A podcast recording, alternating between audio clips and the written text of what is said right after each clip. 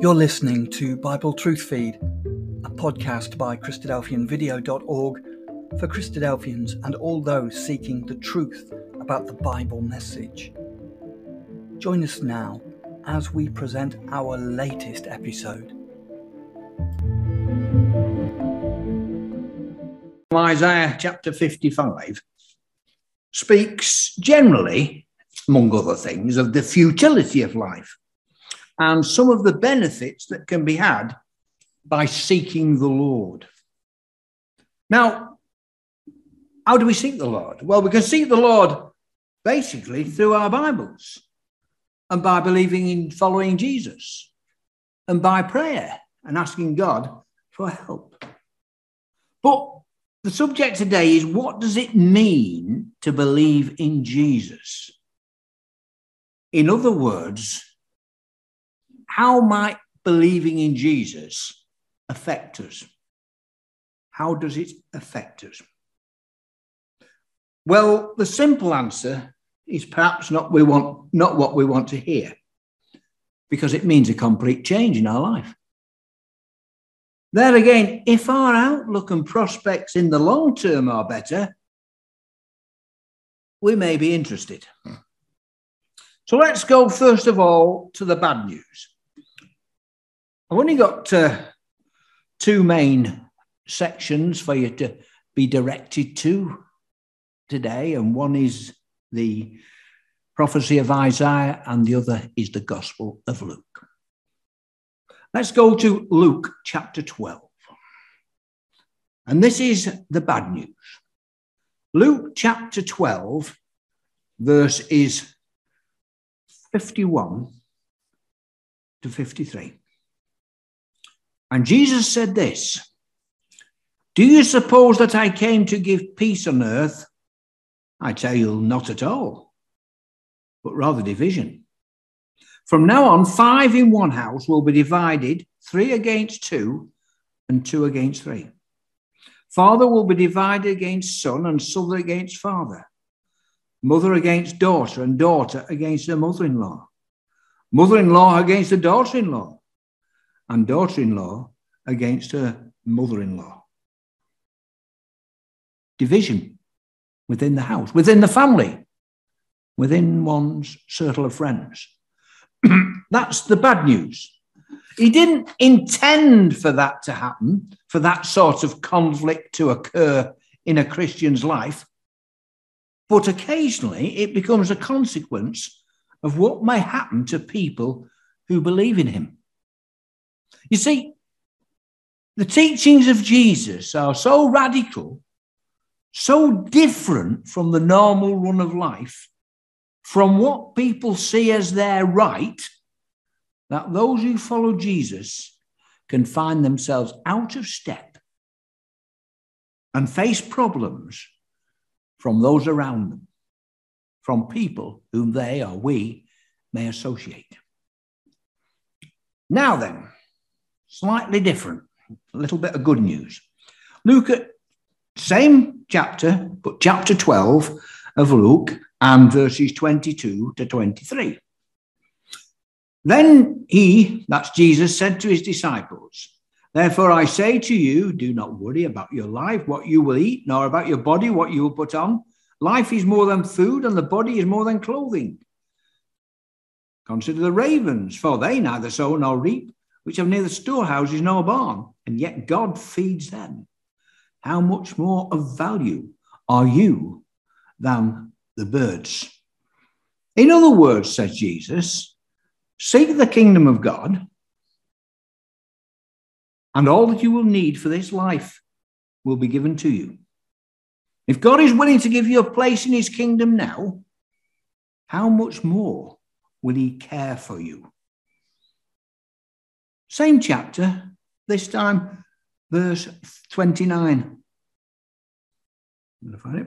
And do not seek what you should eat or what you should drink, nor have an anxious mind. For all these things the nations of the world seek after, and your Father knows that you need these things. But seek the kingdom of God, and all these things shall be added unto you. As I said, all that you will need for this life will be given to you.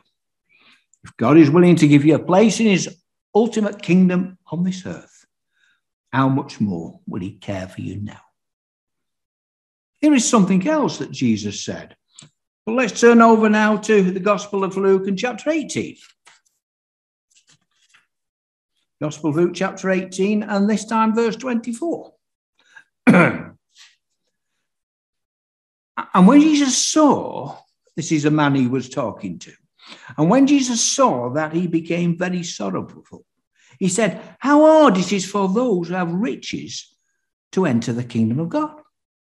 For it is easier for a camel to go through the eye of a needle than for a rich man to enter the kingdom of God. And those who heard it says, Who then can be saved? If rich people can't get into the kingdom of God, who can be saved? You see, that's a popular misconception, is it not?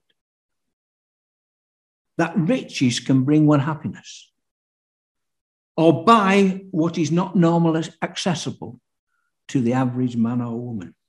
And in the case before us, when Jesus was talking to his disciples, etc., in the case before us, people thought riches were a reward for people's spiritual state. In other words, if you're doing all right, you must be all right with God. That's what was happening, as I suspect here.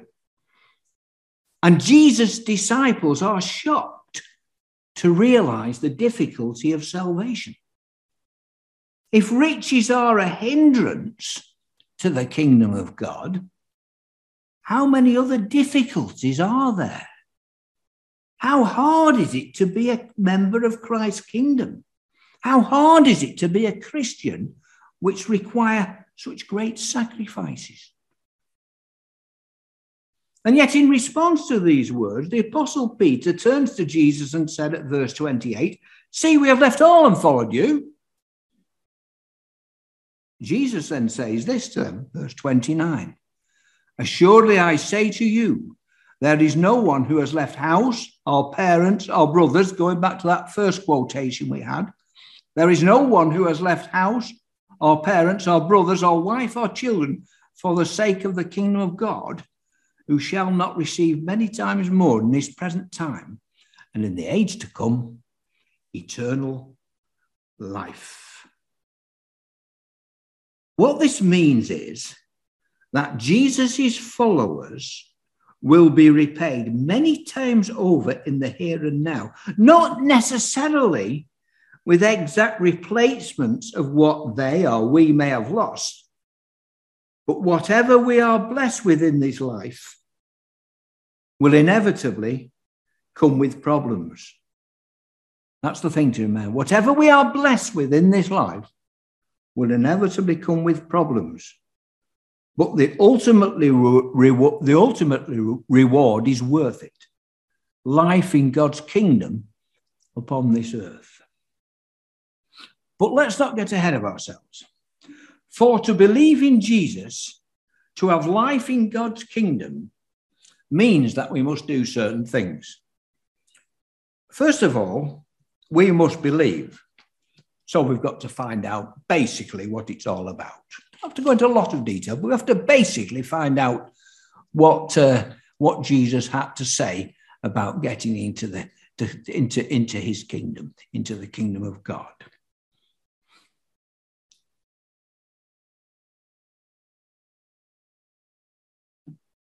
And one of the things he said, you've got to believe and you've got to be baptized. And that is quite a requirement. Because only responsible adults can take this step.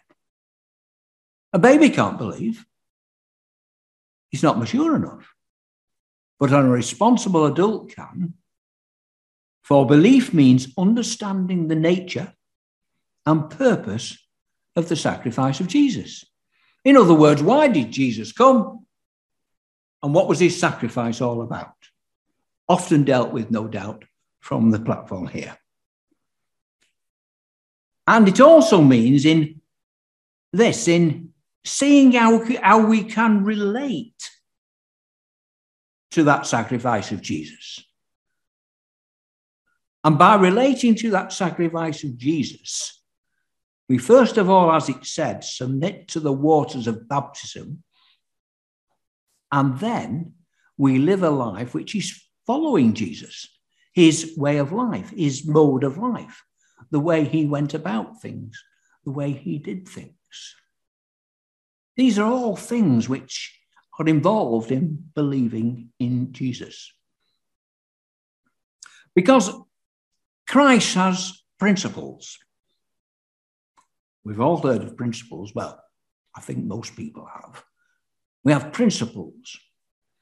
And the principles are the teachings of Jesus. And if those principles are kept, or kept to our, the best of our ability, because we know that we can't be perfect as the Lord Jesus Christ was, but if those principles are kept, it will ensure that we are raised to life if we die before Jesus returns, or if we are alive when Jesus returns, it will ensure that we can undergo a process of change, which will mean that we can then live with Christ in the kingdom of God upon earth. Now, there's a lot said on these subjects from, from uh, weekly from this platform, and no doubt, as you well know.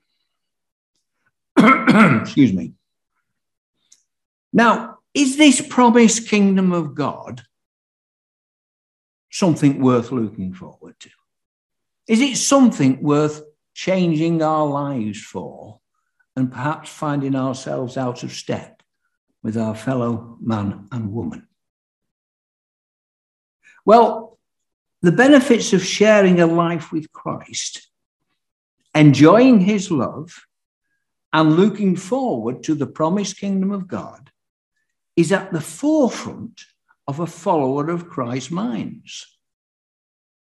Because they pray daily, don't they? They pray daily in the, what we call the Lord's Prayer. And in it we say, the Christian says, Thy kingdom come, that is, God's will be done on earth as it is in heaven. There was a time when Jesus sat upon the Mount of Olives, which is just outside Jerusalem. And his disciples asked him this question. It's in Matthew 24, verse 3, which we don't need to go to. The disciples asked him this question Tell us, when will these things be? And what will be the sign of your coming and the end of the age?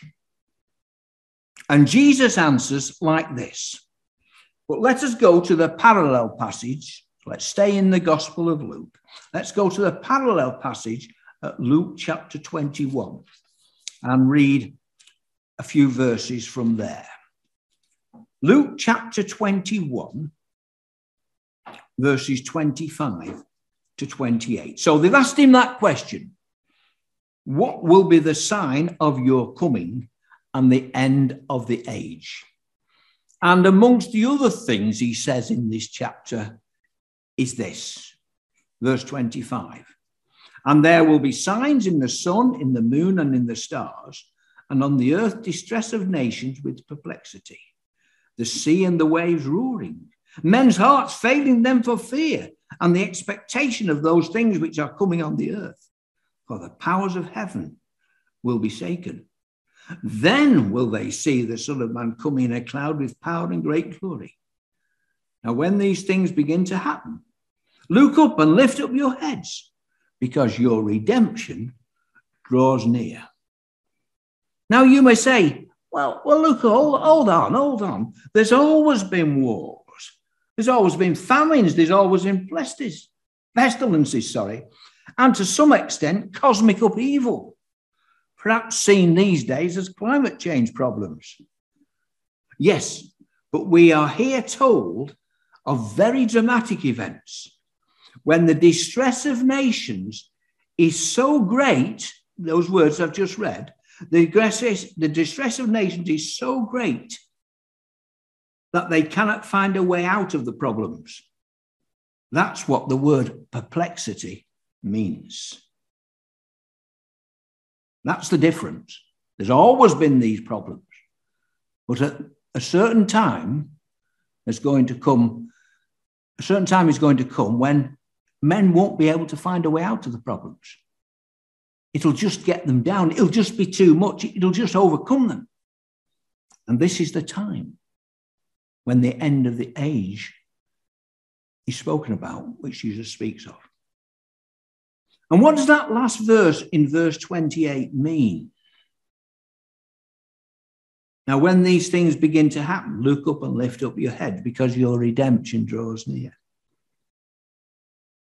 Well, Jesus was talking to his disciples, his followers, wasn't he?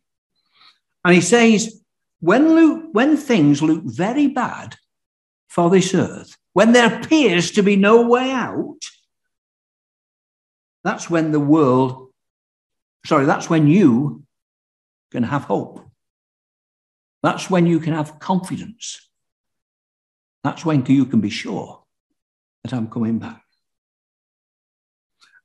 That is a great benefit of believing in Jesus. That's one of the great things about believing in Jesus. Basically, we don't need to worry about the future because it's in God's hands, God's control. knowing what God's intention for the earth is, is great. The earth isn't forecast for destruction and the elimination of life, but the establishment of a new world order, ruled by Jesus and eventually populated by, by his believers. And his believers are his followers who, who could include you and me. So, finally, for today, if believing in Jesus means a life in God's kingdom, kingdom upon earth, is this kingdom something worth looking forward to? Is it worth looking forward to, the kingdom of God? Well, there's quite a few places in the Bible we can go to. I just want to take you to one, and that is Isaiah chapter 35 and I'll read a few verses to you from there. Isaiah chapter 35. And think what we're reading about. This is talking about the future kingdom of God. The wilderness and the wasteland shall be glad for them, and the desert shall rejoice and blossom as the rose. It shall blossom abundantly and rejoice even with joy and singing. The glory of Lebanon shall be given to it, the excellency of Carmel and Sharon. They shall see the glory of the Lord and the excellency of our God. That means no arid, dry, useless places on the earth, but abundance of life.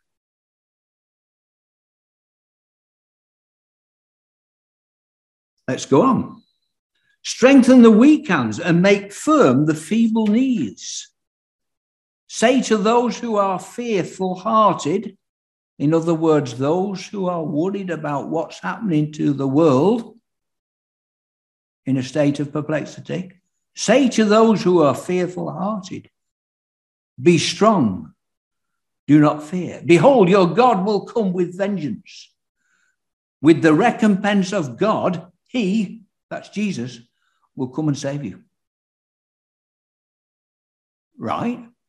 And he carries on, doesn't he? Then the eyes of the blind shall be opened, and the ears of the deaf shall be unstopped. Then the lame shall leap like a deer, and the tongue of the dumb sing. That's telling us that the problems and distresses which we face in life, which affect our bodies and our minds, will be done away with. Back to the beginning of this chapter, as we said, the waters shall both burst forth in the wilderness and streams in the desert. The parched ground shall become a pool, and the thirsty land springs of water. And the habitation of jackals where each lay shall be grass with reeds and rushes. A highway shall be there and a road, and it shall be called the highway of holiness. The unclean shall not pass over it, but it shall be for others. Whoever walks the road, all or fool, shall not go astray. No lion shall be there, nor shall any ravenous beast go upon it. As we read in other passages, that the lion and the lamb shall lay down together. But the redeemed shall walk there and the ransomed of the Lord shall return and come to Zion with singing, with everlasting joy in their heads. They shall have joy joy and gladness, and sorrow and sighing shall flee away. So the kingdom of God is something worth looking forward to, in preference to a life of uncertainty, problems, illness, war, and strife. The time when the Lord and the word of the Lord shall go forth from Jerusalem when righteous judgment will triumph. Oh, how we need righteous judgment in this earth. When swords are beaten into plowshares, as we read in other sections of the scripture, spears into pruning hooks. A time when nation shall not lift sword against nation, neither shall they learn war anymore. Read Isaiah chapter 2, verses 3 and 4 at your leisure. You know, after all I've said, I end with this. My son tells me that in regards to keeping fit, the saying is there's no gain without pain. And really, that applies to all things in life. Anything in life that's worth striving for requires an element of pain, an element of striving, of problems, perhaps hardship. But if it's worth striving for, it's worth continuing.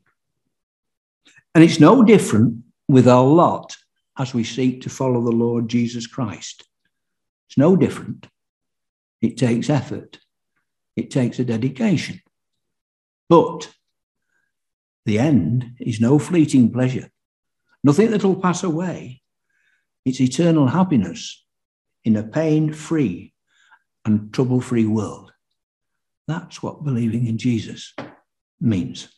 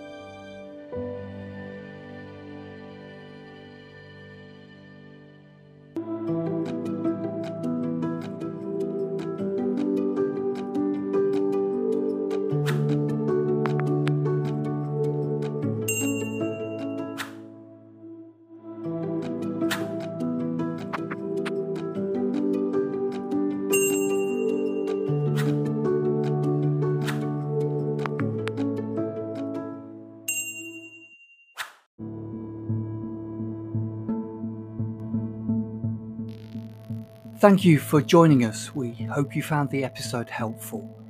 Don't forget, most of these episodes are also available as videos on our video channel, cdvideo.org. So head over and take a look. If you have any comments or questions or suggestions, please get in touch or leave us a voice message. We love to hear your feedback. You can email us at bt f at cdvideo.org. If you enjoyed the episode, then please share it with others. Until next time, may God bless you in your studies and your walk towards God's kingdom. Amen.